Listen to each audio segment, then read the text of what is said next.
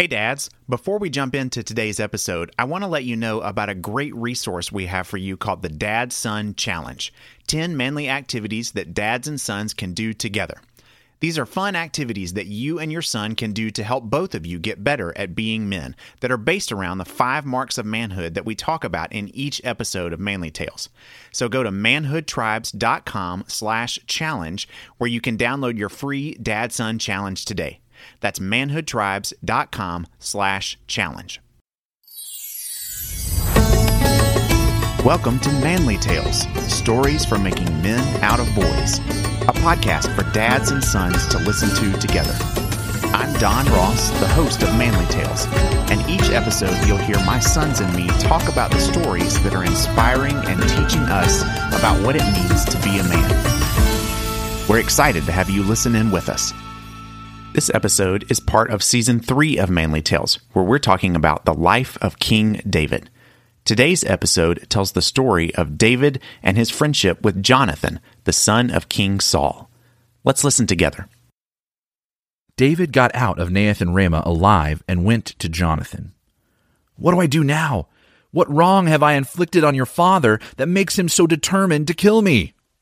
Nothing, said Jonathan. You've done nothing wrong. You're not going to die. Really, you're not. My father tells me everything. He does nothing, whether big or little, without confiding in me. So why would he do this behind my back? It can't be. But David said, Your father knows that we are the best of friends. So he says to himself, Jonathan must know nothing of this. If he does, he'll side with David. But it's true. As sure as God lives, and as sure as you're alive before me right now, he's determined to kill me. Jonathan said, Tell me what you have in mind. I'll do anything for you. David said, Tomorrow marks the new moon. I'm scheduled to eat dinner with the king. Instead, I'll go hide in the field until the evening of the third.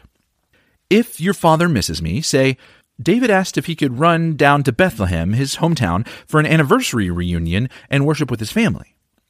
If he says good, then I'm safe. But if he gets angry, you'll know for sure that he's made up his mind to kill me. Stick with me in this. You've entered into a covenant of God with me, remember? If I'm in the wrong, go ahead and kill me yourself. Why bother giving me up to your father?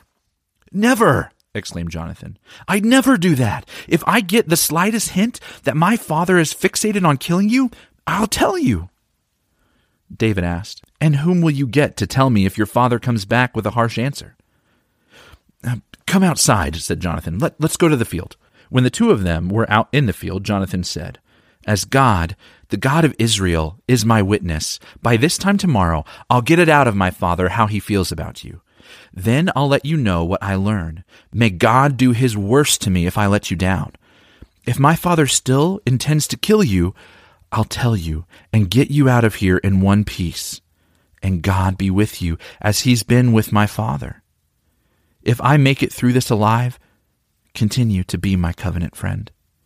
And if I die, keep the covenant friendship with my family forever. And when God finally rids the earth of David's enemies, stay loyal to Jonathan. Jonathan repeated his pledge of love and friendship for David. He loved David more than his own soul. Jonathan then laid out his plan. Tomorrow is the new moon, and you'll be missed when you don't show up for dinner. On the third day, when they quit expecting you, come to this place where you hid before and wait beside uh, that big boulder. I'll shoot three arrows in that direction of the boulder. Then I'll send off my servant, Go find the arrows. If I yell after the servant, The arrows are on this side, retrieve them. That's the signal that you can return safely. As God lives, not a thing to fear. But if I yell, The arrows are further out, then run for it. God wants you out of here. Regarding all the things we've discussed, remember that God's in on this with us to the very end. David hid in the field. On the holiday of the new moon, the king came to the table to eat. He sat where he always sat, the place against the wall, with Jonathan across the table and Abner at Saul's side. But David's seat was empty. Saul didn't mention it at the time, thinking, Something's happened that's made him unclean. That's it. He's probably unclean for this holy meal. But the day after the new moon, day two of the holiday, David's seat was still empty. Saul asked Jonathan his son, So where's that son of Jesse? He hasn't eaten with us yesterday or today. Jonathan said, David asked my special permission to go to Bethlehem. He said, Give me leave to attend a family reunion back home. My brothers have ordered me to be there. If it seems all right to you, let me go and see my brothers. That's why he's not here at the king's table. Saul exploded in anger at Jonathan. You son of a slut! Don't you think I know that you're in cahoots with the son of Jesse, disgracing both of you and your mother? For as long as the son of Jesse is walking around free on this earth, your future in this kingdom is at risk. Now go to him. Bring him here. For this moment, he's as good as dead. Jonathan stood up to his father. Why dead? What's he done? Saul threw his spear at him to kill him. That convinced Jonathan that his father was fixated on killing David. Jonathan stormed from the table, furiously angry, and ate nothing for the rest of the day, upset for David and smarting under the humiliation from his father. In the morning, Jonathan went to the field for the appointment with David, he and his young servant with him. He told his servant, Run and get the arrows I'm about to shoot. The boy started running, and Jonathan shot an arrow way beyond him. As the boy came to the area where the arrow had been shot, Jonathan yelled out, Isn't the arrow further out? He yelled again, Hurry, quickly, don't just stand there. Jonathan's servant then picked up the arrow and brought it to his master. The boy, of course, knew nothing of what was going on. Only Jonathan and David knew. Jonathan gave his quiver and bow to the boy and sent him back to town. After the servant was gone, David got up from his hiding place beside the boulder, then fell on his face to the ground, three times prostrating himself. Then they kissed one another and wept, friend over friend, David weeping especially hard. Jonathan said, Go in peace. The two of us have vowed friendship in God's name, saying, God will be the bond between you and me, and between my children and your children forever. Okay, well, we're continuing in our stories about the life of King David. And I really love this story about David and Jonathan and just kind of seeing the friendship that exists between the two of them. I would love to hear from you guys. Like, what parts of this story did you really enjoy? What, what were some of your like favorite moments? My favorite part was how um, David and Jonathan were uh, such great friends, and they would like never like be mean or give up on each other. Yeah, that was good. I think their their friendship is really strong, and that is really clear in this uh, in this episode and in this chapter. Eli, what about you? What did you like?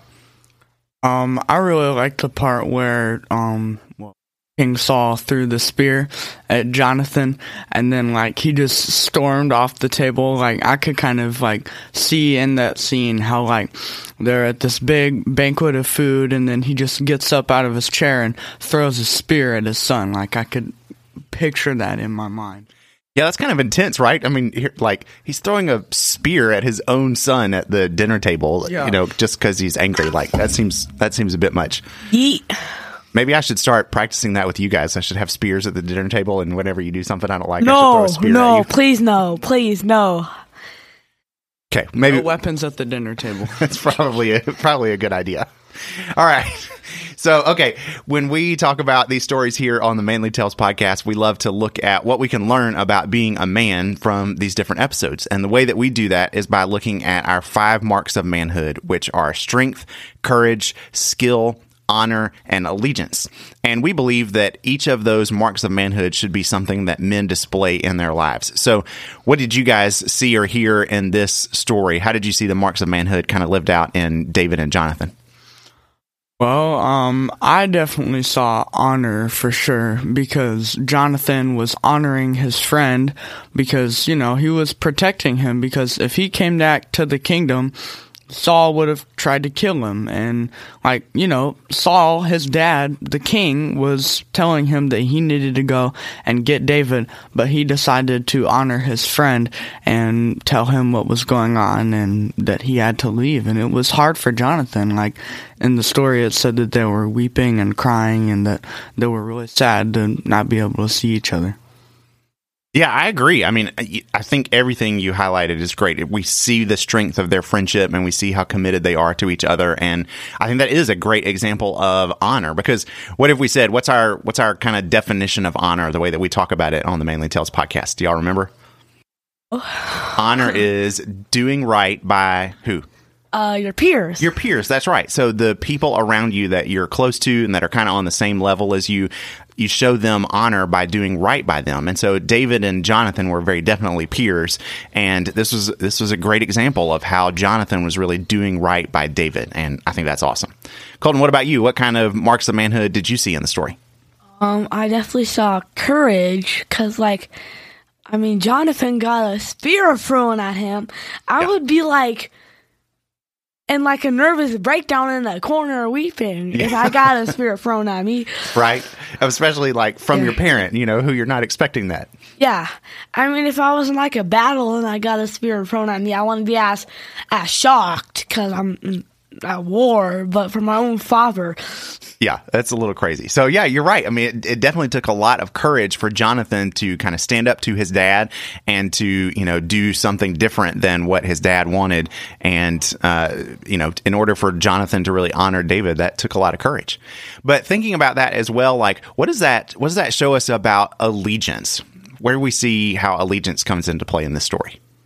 um, how um Jonathan would never give up on David and vice versa. Yeah, well, that's kind of like a good example of honor because honor is about your peers, but allegiance is about following who. Oh yeah, how um like Jonathan and David like really wo- royal to God. So, yeah, so allegiance is about following people who are in authority, right? And yeah, and then Colton, like you said, there's some ultimate allegiance involved where they're following God. And so, what like what did we see that was kind of in competition here? That David and Jonathan were trying to follow God, but who did that mean that Jonathan had to not follow? His father. Yeah, that's right. So Saul, the king, was really doing something that they saw was not really what God would have wanted, and they had to choose to act against him. And th- I think that's kind of a, like an interesting story about allegiance. That sometimes the way that we want to honor others might come into conflict with the allegiance that we have, and even sometimes the allegiance to our authorities might come into conflict with our allegiance to our ultimate authority, to our God. And we have to really kind of figure out as men, like, what's the right choice there? And it's not always exactly clear. How do we be able to do that? And so I think that's why it was great that David and Jonathan had each other to kind of help them figure out what, what's the right thing for us to do here. How do we hold true to God? How do we hold true to each other, even when maybe the king is doing some things that we disagree with? So, yeah, that's good. Okay, so uh, we love to wrap up each episode of the Manly Tales podcast by talking about a question that you guys, as dads and sons, can discuss together. So we want to give you a question that you can ask once the show is done so that you can keep the discussion going. So our question today for the dads is Who is a friend that you trust with your life, and how did you develop that friendship? And our questions for the sons is who is a friend you trust and how can you become better friends? All right, that's all we got for today. We hope you enjoyed this episode of Manly Tales. We'll see you next time. Bye bye. See you guys next in two weeks. Manly Tales stories are adapted and performed by Josh Burns. For more information about the show, visit manlytales.com.